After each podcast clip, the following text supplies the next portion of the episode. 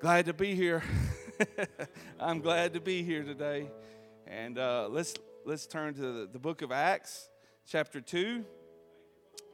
I'm going to read verses 40 and 47. Is everyone enjoying reading through the book of Acts this month? All right, I love the book of Acts. And I'm going to do my best to share some things that God has laid on my heart. Oh, thank you, Jesus. Acts chapter 2, beginning in verse 40. And with many other words did he, being Peter, testify and exhort, saying, Save yourselves from this untoward generation. Then they that gladly received his word were baptized, and the same day there were added unto them about 3,000 souls. And they continued steadfastly in the apostles' doctrine and fellowship and in breaking of bread and in prayers. And fear came upon every soul, and many wonders and signs were done by the apostles. And all that believed were together and had all things common, sold their possessions and goods, and parted them to all men as every man had need. And they continuing daily with one accord in the temple and breaking bread from house to house did eat their meat with gladness and singleness of heart, praising God and having favor with all the people. And the Lord added to the church daily such as should be saved. I'm going to try to preach for the next few moments on the power of one. Let's worship God and pray with me. Lord Jesus, thank you, God, for what you're going to do. Thank you for everyone that's here. I thank you for everyone that's watching by way of the webcast, God. I pray that you'll put your words in my mouth, God. Let me get out of the way and just be a channel for your spirit and your unction to flow through. Anoint our minds, our ears, our hearts, and our spirits to hear and to receive what your spirit is saying to us today. In Jesus' name, amen. You may be seated. Oh. Some of you may be wondering why I have a can of Coca-Cola sitting up here on this. I'm not going to drink it, but I bought it this morning because I want to. It used to say Coca-Cola Classic on the can. Does anybody know why it says Coca-Cola Classic? Because in April of 23rd of 1985... the Coca-Cola Company took arguably the biggest risk in consumer goods history, announcing that it was changing the formula for the world's most popular soft drink, spawning consumer angst the likes of which no business has ever seen. The Coca-Cola Company introduced reformulated Coca-Cola, often referred to as New Coke, marking the first formula change for the soda in 99 years. The company did not set out to create the firestorm of consumer protests that ensued. Instead, the Coca-Cola Company intended to re-energize its Coca-Cola brand and the cola category in its largest market, the United States. However, the experiment failed because everybody liked the taste of the original Coke. And so just 79 days later, on July the 11th of 1985, they reintroduced the original formula as Coca-Cola Classic. Now, I told that story because I was reading a book a few months ago by our Assistant General Superintendent of the United Pentecostal Church, Brother Stan Gleason, called Follow the Lead. And in the preface, he makes a statement that stuck with me and has kind of gnawed at me and haunted me the last few months. He says, and I quote, Jesus Christ, the founder of the church, left his followers with a purpose, a plan, and a product. Now, millenniums after the birth of the church, we must ask ourselves the hard questions. Are we accomplishing the vision of the founder? Are we employing the method he modeled to accomplish his desired purpose? And this is the one that really got me. Is the product that we're yielding identical to the original? When we are willing to ask these questions and are courageous enough to revisit the original blueprint of the mission he gave, only then can we discover whether the church is on task or if the plan has been altered. I've enjoyed reading the book of Acts, but it's also, there are scriptures that when I read, they bother me. Because when I read the book of Acts, I feel like in my life that I'm missing something that they have. And I want it. I don't want to live beneath anything that God has for me.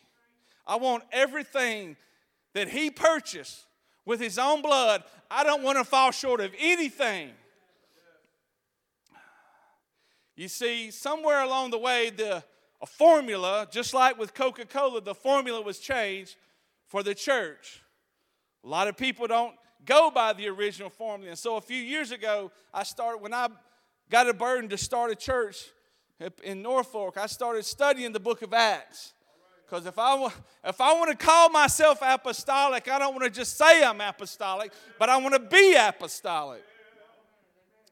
And so there are some principles that I found here, mainly in verse 42, that if we want what the first church had, we've got to do what the first church did.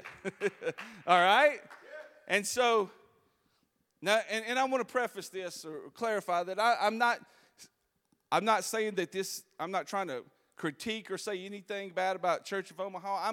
When I say the church, I'm speaking as the church in general, Christendom, all right?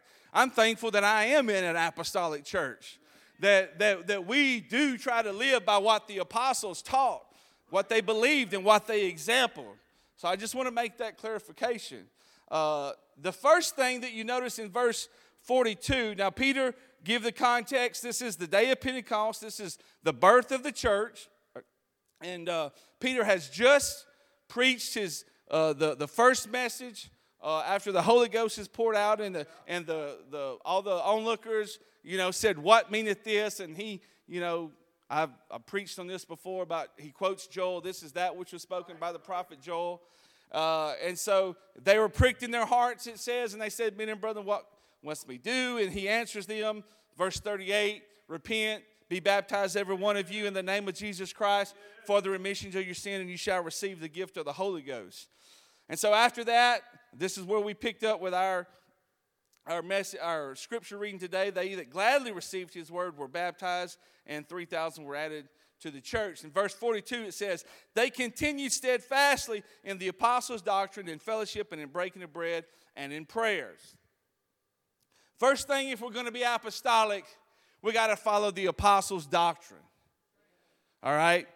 Yeah. Ephesians 2:20 says that we are built upon the foundation of the apostles and prophets. Jesus Christ himself is the chief cornerstone. Hebrews chapter 2, verses 1 through 4, I'm going to summarize for the sake of time. Beginning in verse 3, it says, "How shall we escape if we neglect so great salvation, which at first began to be spoken by the Lord, and was confirmed unto us by them that heard them?" And then in John chapter 17 and verse 20, Jesus, this is the Lord's Prayer. This is the real Lord's Prayer, John chapter 17. What we call the Lord's Prayer is really a model prayer. It's the disciples' prayer and our Father's prayer. But this is the prayer that Jesus prayed his last night right before he was crucified. And in verse 20, he says, "Neither pray I for these alone, but for them also which shall believe on me through their word." So the apostles' doctrine is the only doctrine and the only teaching that has the prayers of Jesus behind it. So we must follow the apostles' doctrine. Galatians chapter 1, verses 8 and 9 says that, "Though we or an angel from heaven preach any other gospel unto you than that which we have preached unto you, let him be accursed. As we said before, so say I now again, if any man preach any other gospel unto you than that which ye have received, let him be accursed." So we have to preach what the apostles preached.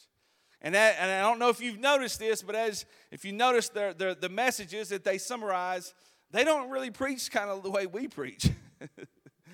They were kind of more in your face than we are, Peter said, "You killed Jesus.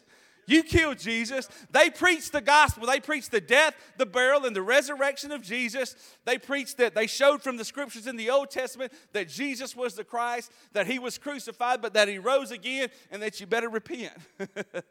Because that's what the gospel is. Repentance, the baptism in Jesus' name, and the infilling of the Holy Ghost. So we must continue steadfastly in the apostles' doctrine. I'm thankful that we are in a church that teaches and preaches what the apostles preached. Amen. Now, the next thing it talks about is fellowship and breaking the bread, and I'm going to borrow a popular phrase these days, I'm going to circle back to that in a minute, and I'm going to skip on down to prayer. If you notice, as we're reading through the book of Acts, they did a lot of praying. When they were in trouble, they prayed. Peter was in jail, they prayed. Up until the night, we know that it was nighttime. Said they were in the temple daily praying, praising God and having favor. We must remember that the church began with a prayer meeting. The Pentecostal movement itself began with prayer meetings. In Topeka, Kansas, Charles Parham began, he had a Bible. If you don't know the story, there was a Bible school, and he was teaching, and he gave his students an assignment. It says, what was the sign in the Bible of when someone received the Holy Ghost? And they did a study. They all got together, and they said, well, according to the book of Acts, when people received the Holy Ghost, the one consistent sign was they started speaking in tongues. And so these students began to pray and seek for the Holy Ghost, and I believe it was on either New Year's Eve, I think it was January 1st of 1901, there was a lady, I believe her name was Agnes Osmond, received the baptism of the Holy Ghost. And then a few years later, Charles Parham met up with a man named William Seymour and taught him about the Holy Ghost. William Seymour went out to California, to Los Angeles, went to a church, started preaching about the baptism of the Holy Ghost and speaking in tongues. They barred him from the church. He went all the way from Houston to Los Angeles to preach a revival. They locked him out of the church, but some member of the church brought him into his house. I believe it's 212 Bonnie Brae Street in Los Angeles. And they began praying and seeking for the Holy Ghost. And one day, there was a gentleman there. I believe he was a janitor. I don't remember his name. He had a headache. He asked Brother Seymour to pray for him. Brother Seymour laid hands on him, and God filled him with the Holy Ghost. He began speaking in tongues, and it started a revival that lasted almost 10 years, I believe. There were 5 or 6 years. But it started with a prayer meeting. Every great revival that there has ever been has always started with prayer meeting. So if we want what the apostles had, if we want revival the way the apostles had, if we want the miracles, signs, and wonders, we're going to have to be people of prayer. They got this thing on your iPhone now, the screen time that, it lets you know. Your screen time, and it usually goes off when I'm driving to church here on Sunday, and I didn't check it this week. But now I just found out here recently that you can click on that. Then you can see, where your screen time was, all right? And it's been pretty convicting of me. John Piper, who was a well-known preacher and author, Christian author, he said this a few years ago, and it stuck with him. He says, one of the greatest uses of Twitter and Facebook will be to prove in the last day that prayerlessness was not from a lack of time.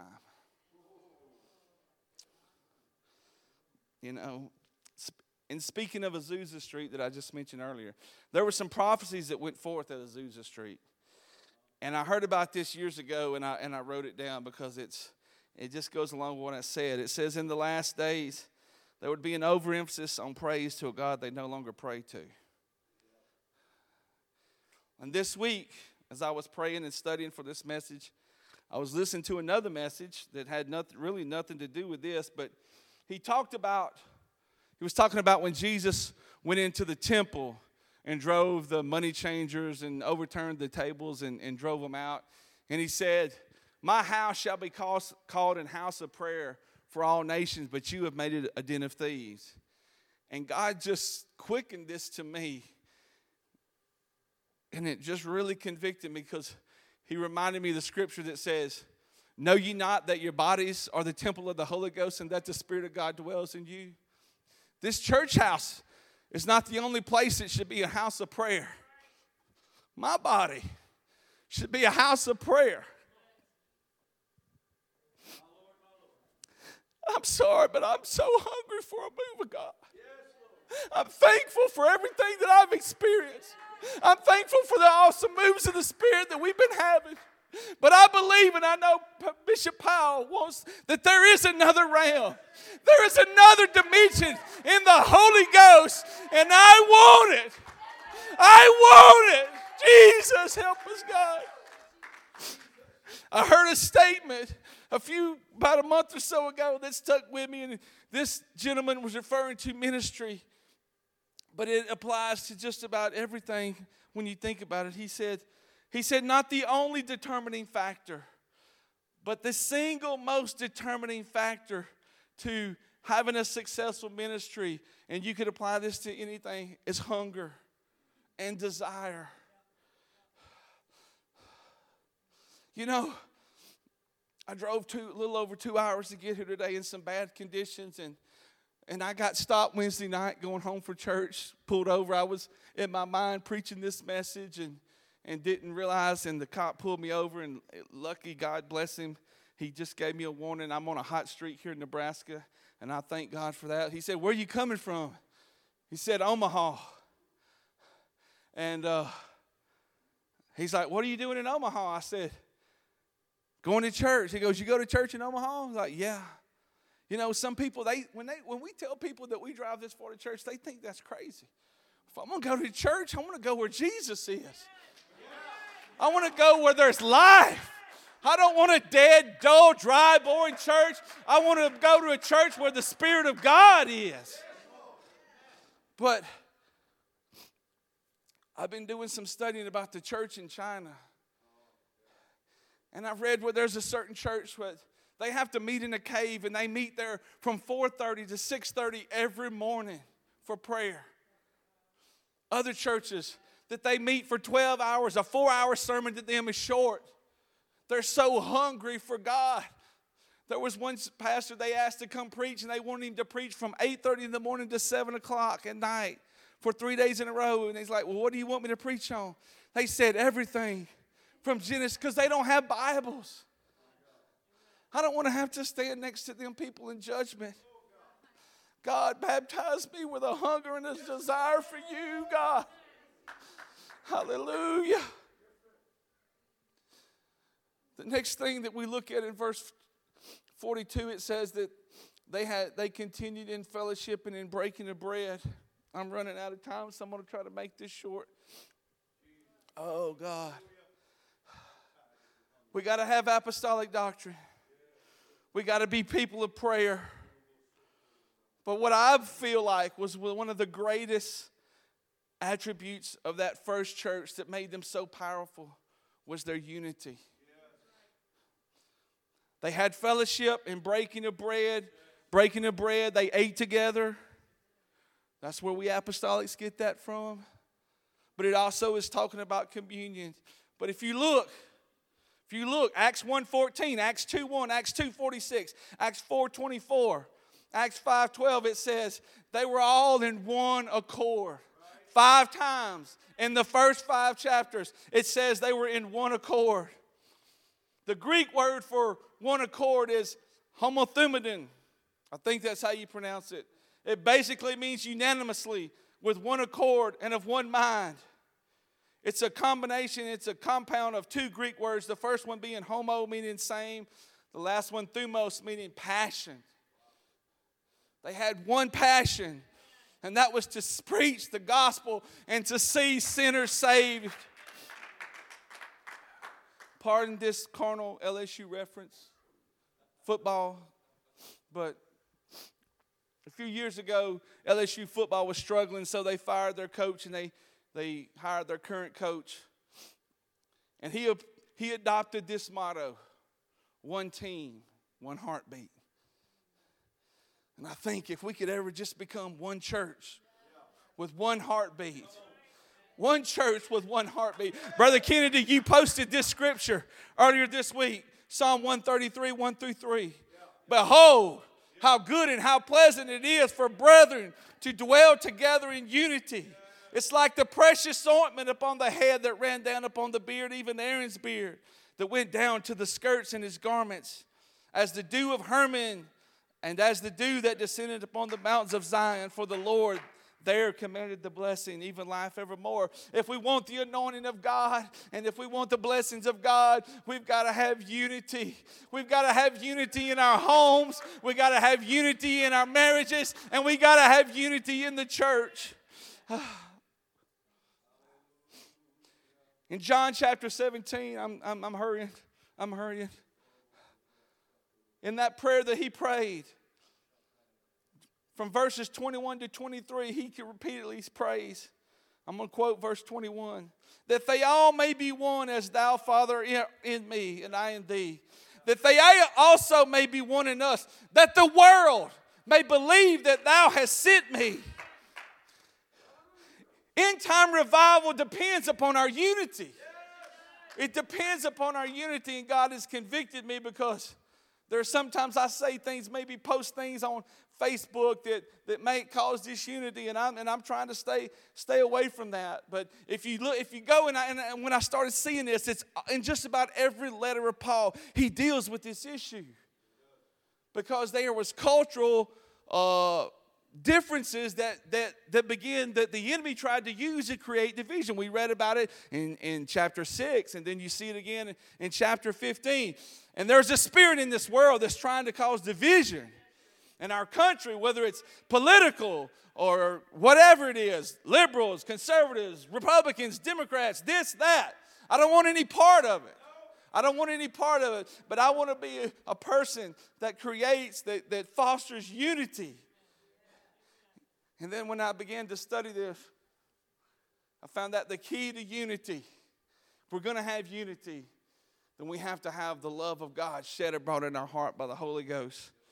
Because when I love my brother, I'm not going to argue with him and I'm going to fight. Because I'm going to do what Ephesians chapter 4 and verse 1 says, I therefore, the prisoner of the Lord, beseech you that you walk worthy of the vocation wherewith you are called, with all lowliness and meekness, with long suffering, forbearing one another in love, endeavoring to keep the unity of the Spirit in the bond of peace, because there's only one body.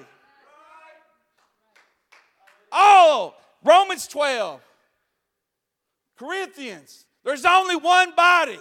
We're the body of Christ. There can be no divisions or schisms in the body of Christ. We got to set aside our petty differences and our opinions and let the love of God flow through us. When Jesus said, by this shall all men know that you are my disciples, when you have loved one to another. When the world sees me willing to lay down my life for my brother, then that's when they're going to be attracted to what we have. Jesus said, greater love hath no man than this, that he laid down his life for his friends. He's our example. God, forgive me. Help me to do better.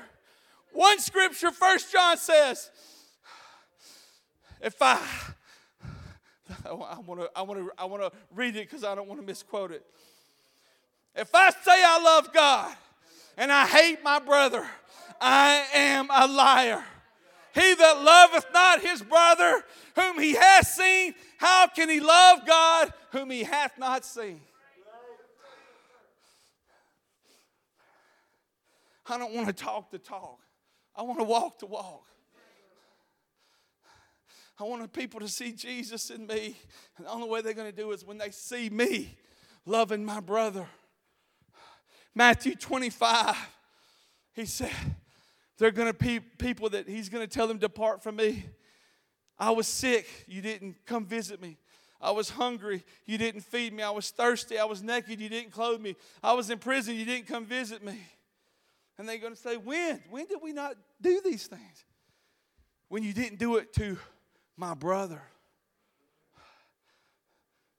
I'm all for helping the homeless and everybody else. I'm not preaching against that. But when Jesus called somebody their brother, he said, who are my brothers and sisters but those that do the will of God? We have to love one another. I'm coming to a close. We're fixing to have some people come up and give a testimony. We just went through Proverbs last month, and the purpose of Proverbs was to get us to ask ourselves the question, is this wise? Unfortunately, I'm usually halfway through a meal before I remember that, because if I'd asked myself that question before I chose what I was eating, I probably wouldn't have eaten it. But we also must learn to ask this question. Paul says, whatever we do, do it to the glory of God. So whatever it's on Facebook or whatever I'm doing, does it glorify God and does it edify the body? I got to start asking myself these questions. It's what I'm doing, what I'm saying, does it glorify Him and does it build up my brother and sister? Because if it's not edifying, I don't need to be doing it. If it's going to cause harm or division in the body, I don't need to be saying it or doing it. I'm going to close with this before we have our brothers and sisters come up and testify. But it's a poem that I came across years ago, and it stuck with me. It's called A Builder or a Wrecker. It says, I watched them tearing the building down, a gang of men in a busy town. With a ho-heave-ho and a lusty yell, they swung a beam and the sidewall fell. I asked the foreman, are these men skilled? And the men you'd hire if you had to build. He gave a laugh and said, no, indeed, just common labor is all I need. For I can easily wreck in a day or two what builders have taken years to do. And I thought to myself as I went on my way, which of these roles have I tried to play? Am I a builder who works with care, measuring life by rule and square? Am I shaping my work to a well-made plan, patiently doing the best I can? Or am I a wrecker who walks through town, content with the labor of tearing down? I want to follow this blueprint. God's given us a blueprint. He's got it. What did you say? God's got a plan. It's marvelous, and I'm part of it. I want to stick to the plan. I don't want to be a person that's, you know, I used to work for a guy that tore down old cotton gins and barns and used reclaimed wood. All it takes is a strong back, but it takes skill and wisdom to be a builder. And I want to be a builder of the kingdom of God. I don't want to be tearing it down. With that, I thank Brother Terry and Sister Laura. They're going to come give their testimonies, and it's going to be awesome. I'm looking forward to hearing what God has so marvelously done in their lives.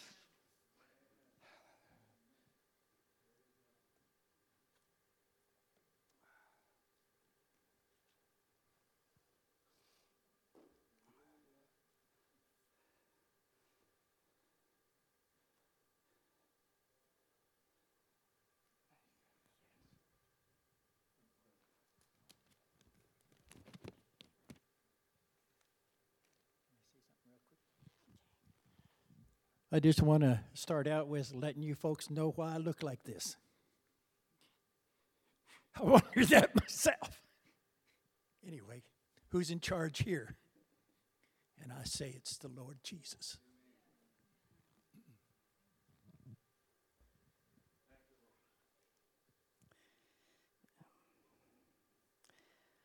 Well, I was brought up a Catholic, and ever since I could remember, I knew that Jesus was close. I didn't know what I should do with him, but I knew he was there. Since I was small, I read a little of the Bible, a little here and a little there. I remember reading the beginning of the book of Acts and coming to the scripture that states, and they were all filled with the Holy Ghost and began to speak with other tongues as the Spirit gave them utterance. I caught a fire from those words. And when I went to church next, I went up to the priest, and I tugged on his robes, and I pointed to those words, and I asked if I could have that. He didn't say a word to me, but he looked to me as if I had grown another head. I was probably about 9 years old. I dropped the subject, but I never forgot the experience. Thank you, Lord. This is many years later. My daughter was born on August 23rd, 1987. I took one breath, and I heard quiet murmurings as my daughter was held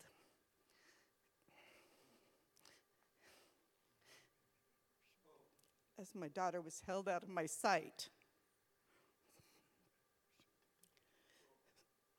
So we began a 3-month journey with my daughter, born with a rare skin disease called epidermolysis bullosa. Jesus, help.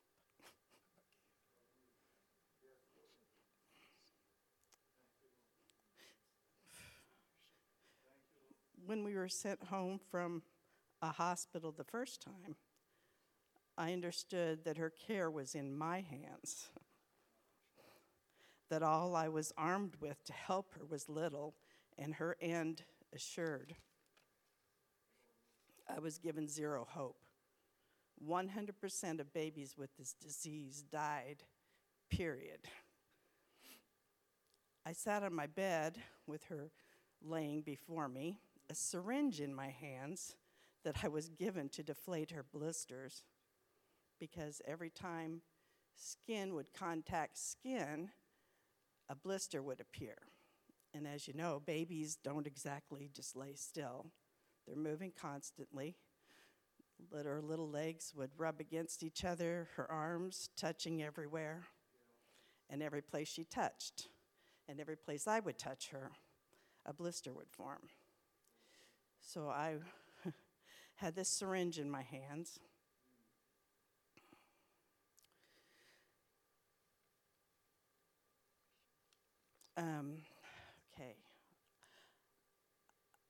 She was laying before me, and I went about this process in a methodical way. I was trying to keep myself, and therefore my emotions, from truly seeing my daughter. I didn't want to get close to her. I didn't want to bond with her. And I heard the Lord at that point, and he gave me to understand that there were two directions I could choose to go, but only one where I would be able to say with assurance, I did everything I knew to do, I gave all. So I turned from trying to distract myself from seeing the problem. I allowed myself to bond with my daughter, and I will never stop being thankful that I did. All right. I saw Samantha. I loved her through the storm. I buried her. What we went through together was the beginning of my walk towards Jesus. I had some experiences with Jesus in my life before this, but now it became a more conscious effort to find him.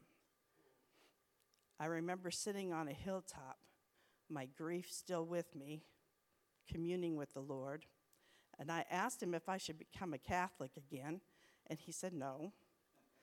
And then I asked if he wanted me to become a Buddhist. And I can't help thinking that he chuckled no. I was clueless, obviously, but I kept my spiritual radar up. It was years after my daughter died before I found what I was looking for, but he led me, I followed, and eventually I found him.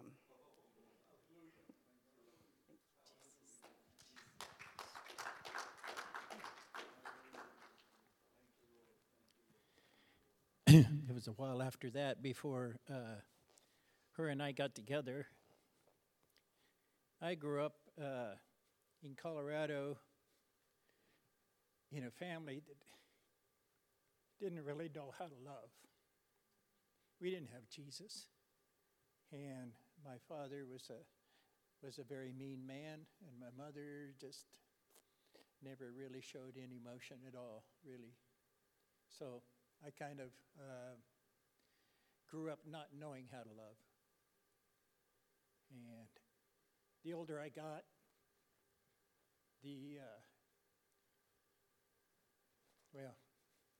just experiences and stuff just maybe harder and harder. And you see me kind of on the edge of crying. Well, I went 25 years and never shed a tear because I built this stone around my heart.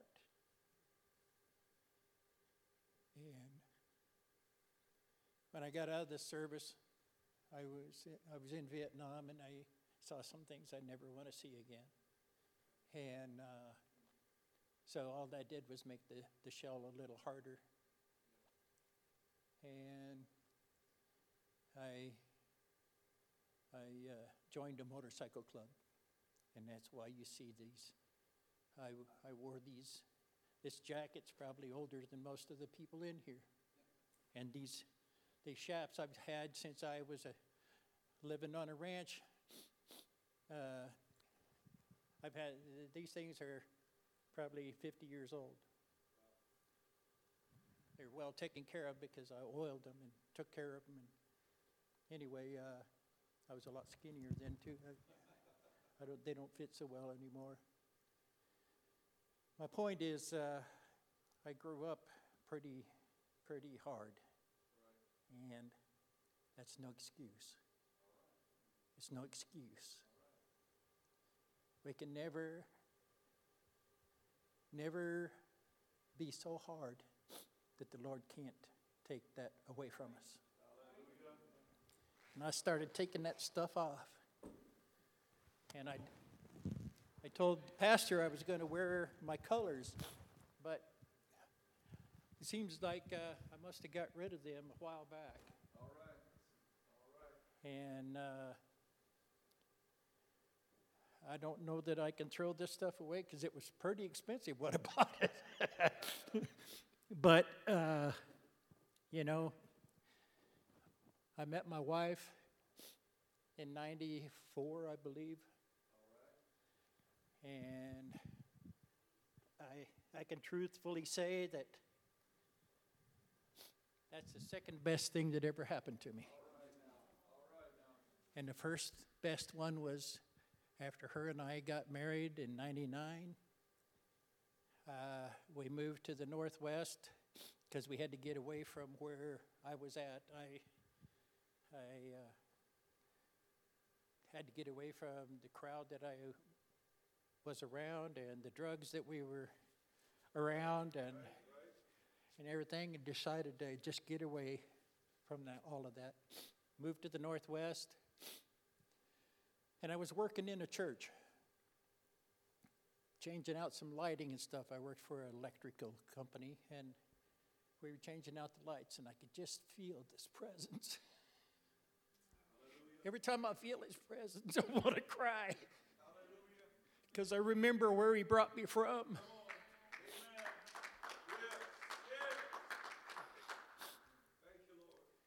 Anyway, I told somebody, I said, man, I got this weird feeling on. I don't know what it is. And this gentleman come by and he said, we prayed over this building before we made a church out of it. And that's just the presence of God that you feel in this building. And so it opened up on Easter Sunday, and my wife and I attended there the day it opened. It was not a UPCI church. They were a Pentecostal church, but they have a few different beliefs than we do. But we won't go into that. The point is, that is where I got saved.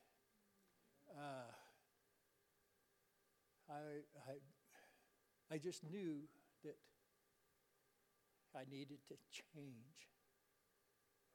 And my wife and I attended there for a few years, and then we moved to Hood River, Oregon, and that's where we started going to the UPCI church.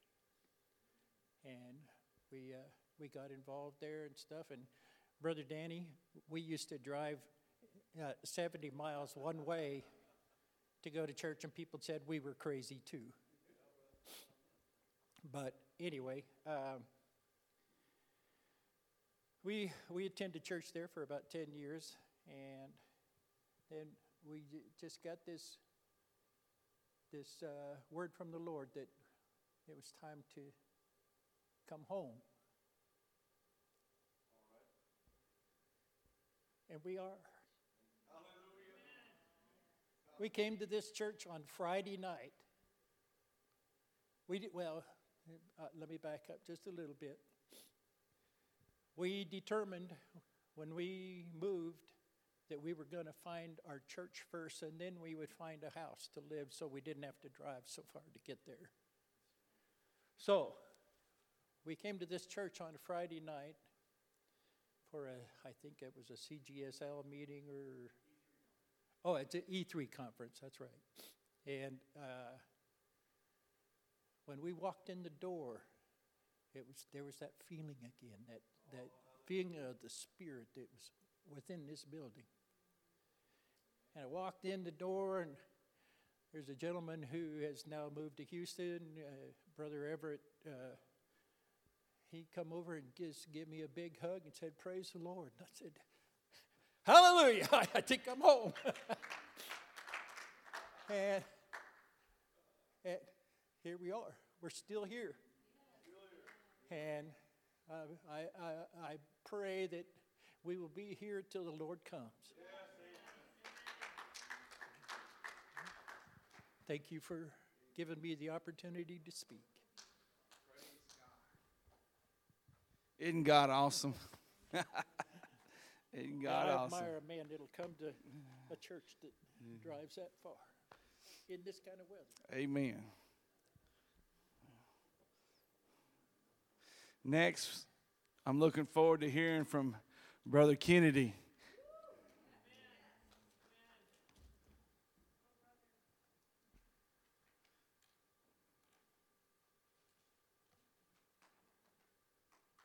Praise the Lord, everybody. You want to hold the microphone, Brother Kennedy? Yes. Give my earpiece. Gotcha. Praise the Lord. Praise the Lord, everybody. Praise the Lord.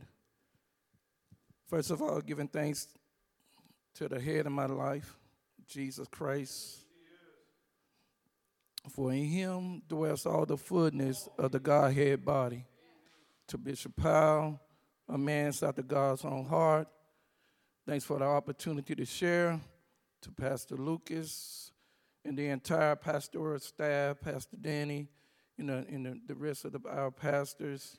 And to my TCOO family, it's a blessing to be here, and I won't be before you long.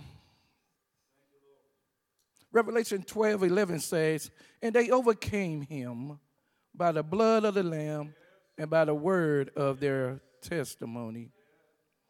At the age of 18 years old, I became extremely sick. It was in the month of October 1991. And during this time, there was many cases of the flu, and I had flu-like symptoms. So I was diagnosed with the flu. But I couldn't keep any food down, and I began losing a lot of weight. This carried on for 2 months, going back and forth to the hospital. And like the woman with the issue of blood, my sickness grew worse, not better. I weighed 155 pounds before my illness, and dropped down to 87 pounds. My mom had enough by now and insisted that I be admitted into the hospital. While I was waiting to be admitted, I went into a coma. I stayed in a coma for 2 weeks. And when I came out the coma, I was laying on my deathbed, blind, paralyzed, and hearing damage in my left ear. The doctor ran more tests and found out that my true illness was spinal meningitis. I contracted it through food poison. It wasn't bad food, but someone purposely placed poison in my food. I spent a total of 6 months in the hospital. I accumulated over 80 spinal taps. Doctors and everybody else told my mom, began making funeral arrangements. They told her to prepare herself for the worst. But I had a praying mom. One doctor by the name of Dr. Clay came to visit me. He brought his fiance to meet me, kneel by my bed, and began to pray.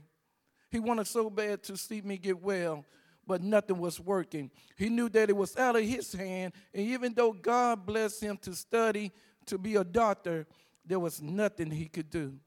But he knew of a doctor who never lost a patient. He knew of a doctor who could do anything but fail. He knew of a doctor who rose with all power in his hand. So he began to pray, "Dear Lord, B. Kennedy, Jehovah Jireh, the Lord will provide. Dear Lord, B. Kennedy, Jehovah Rapha, the God who heal, be his Yeshua HaMashiach, anointed to save." And in my encounter, I witnessed living and not dying. I experienced healing from my deathbed, felt God's power when Jesus brought me, delivered me out of that wheelchair. And I know for a fact that God is not done with me yet. Like the woman with the issue of blood, I came out, I reached out, and Jesus brought me out. So I testify to you on today.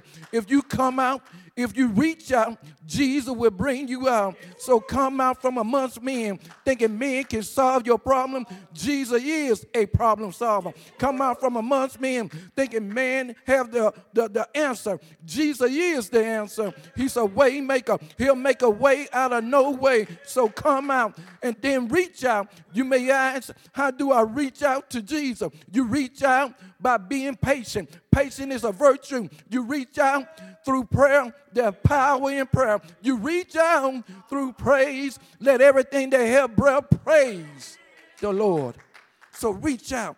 Then stand back and watch Jesus bring you out. Bringing you out of darkness into his marvelous light. Bringing you out of chaos into peace that surpasses all understanding. Bringing you out of defeat into victory. There's victory in Jesus' name. Hallelujah. But my greatest experience, Bishop, during this encounter is that Jesus gave me a forgiving heart so I could forgive the one who poisoned me. Acts 7:54 through 60 talks about Stephen, one of the first deacons of the church. And as he was being persecuted, he asked the Lord to not charge his persecutors with that sin. Jesus taught me, if Stephen could show some mercy in the midst of dying, I should be able to show some mercy in the midst of living. If Stephen could show some forgiveness in the midst of dying, I should be able to show some forgiveness in the midst of living.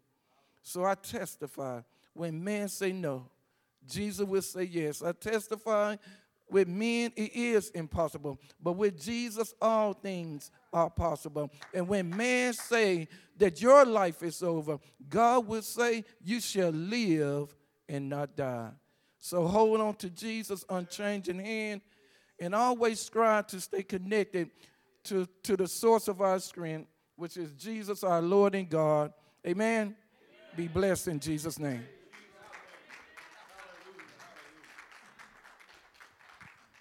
That's my God. Hallelujah. I would testify now, but I think I'm going to wait. But he said something that struck a chord. I had a praying mom. See, God, we got a lot of different people from a lot of different backgrounds. But we can have you. Praise team, you can come on up. We can have unity in our diversity. That's what God wants. He said he's going to have, his church is going to be from every tribe, every kindred, every nation, and every tongue. We better learn how to get along here or we aren't going to be able to go over there. We're only going to do that through the doctrine, through prayer, through loving one another. Forgive. I'm glad you brought that up about forgiveness. One of the main tools that the enemy tries to use is to sow discord among the brethren. We talked about that last month in Proverbs. Let's love one another. Let's stand. If you're watching by way of webcast and you're going through a situation, we've given these testimonies to let you know that God can meet you wherever you're at today. Whatever your need is, he can supply it. He asked Sarah one time when he told her she was going to have a baby and she was 90 years old, and she laughed at him. And God said, is there anything too hard for the Lord? You see, there is nothing too hard for him. My Bible says, nothing shall be impossible to them that believe. And we sang about that name a while ago. That name that's above every name. When Peter and them healed that lame man, they said it's through faith in this name that this man is healed. There's salvation in no other name. So if you, wherever you're at right now, if you'll call on the name of Jesus, I know he's going to meet your need. He's going to meet you where you're at. Whether you need healing, whether you need salvation, whether you need deliverance, whatever your need is, he's here to supply your need. Is there anybody here that needs prayer in the building today? God can meet your need where you're at. Hallelujah. Let's worship him. Let's thank him for what he's done in these testimonies, knowing that if he's done it for Brother Kennedy, if he did it for Sister Laura and Brother Terry, he can do it for us. He can do it for you. The Bible says that God is not a respecter of persons, but he is a respecter of principles. And if we'll call out to him in prayer, he will answer in Jesus' name. Let's worship him and seek him right now.